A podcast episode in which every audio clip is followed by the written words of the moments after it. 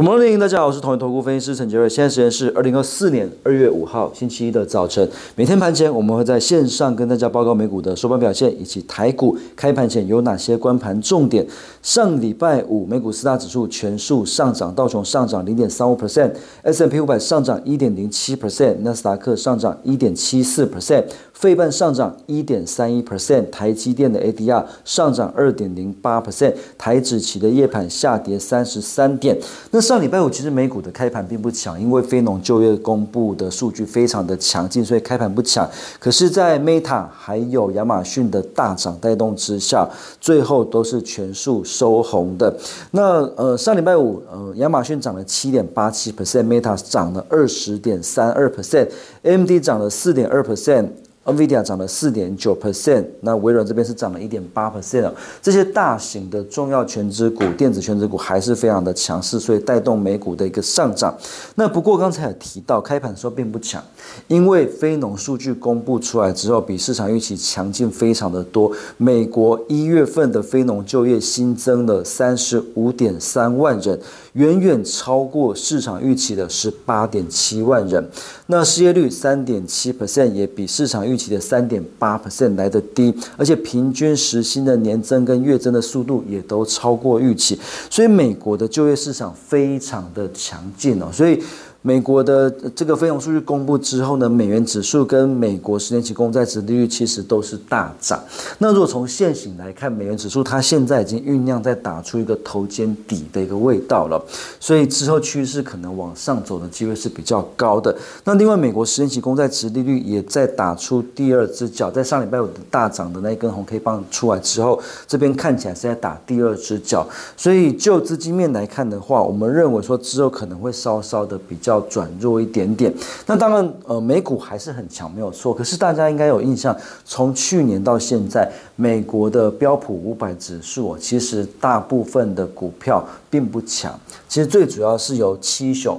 就是大家呃新闻常看到的七雄，或者是 Magnificent Seven 这个七只股票所带动的，包括 NVIDIA、脸书、微软、特斯拉、苹果、亚马逊跟 Google 这七只股票，它们占 S M P 五百指数的这个带动它的一个涨势，占它的一个市值的一个占比，已经来到三成左右。七只股票的市值占了五百只股票的三成，其实这个资金非常非常的集中。那资金非常集中的呃。这个从历史经验来看的话，并不是好事啊，因为其实每一次在两千年、两千零八年这种泡沫之前啊，其实都有这种资金前十大这个成分股的一个。市值占五百成分股的一个比重过高的一个问题，通常超过两成就有点危险。那这个七雄它已经占了三成，所以这个资资金的一个集中程度是前所未见。那现在如果说七只股票都一起涨，那还没有什么关系，就表示说资金还是很强。可是现在七雄的股价已经出现分歧，NVIDIA、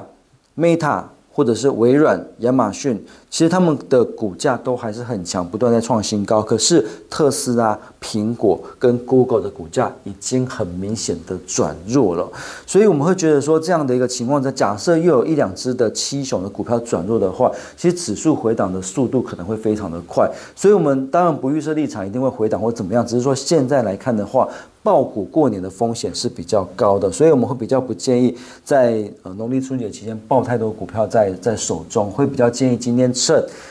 呃兔年的最后一个交易日逢高出脱持股，不要持有太多的股票爆股过年。那另外当然除了这个美元指数跟美债指利率的一个走阳之外，还有一件比较困扰的事情，就是在中东的红海情势。呃，上个礼拜本来以色列跟哈马斯这边大家有要谈这个完全停火的这种。这种协议、这种机会出来，可是，在周末的时候是完全破局。以色列持续的一个轰炸，那哈马斯也持续的反击，那甚至呃，这个战事是有点扩大，因为英美联军也是攻持续攻击这个胡塞组织的目标，攻击了三十六个，而且美军也大规模的袭击叙利亚跟伊拉克。八十五个目标，所以现在整呃伊朗这边感觉是非常非常的不满，叙利亚也是哦。那也门胡塞组织这边也说要持续的反击。那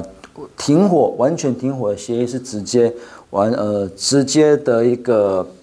没有机会了。而且以色列的总理内塔尼亚胡，他虽然在以色列的国内。不断的抗议要他下台，可是他现在还是非常强硬。他说以色列战争不会结束，直到哈马斯被消灭。所以感觉起来双方就是要打到最后一兵一卒。那这样的一个情况之下，会不会扩散到其他周边国家，包括伊朗、伊拉克、叙利亚等等？那所以呃，以地缘政治的一个情况来看的话，目前是越来越紧张。所以我们认为说这个情况之下去爆股过年风险也比较高一点。所以我们今天也不推荐呃，不筛选出一些呃筹码现行强势的。的股票，就是比较建议大家趁今天是最后一个交易日，封关日。陆陆续续的先将手中的持股降低部位，等到过完年之后，假设行情还不错的话，再去做布局会比较安全一点。那以上是今天的台股盘前分析，预祝各位投资票操作顺心，我们下次见。本公司与所推介分析之个别有价证券无不当之财务利益关系，本节目资料仅供参考，投资人应独立判断、审慎评估并自负风险。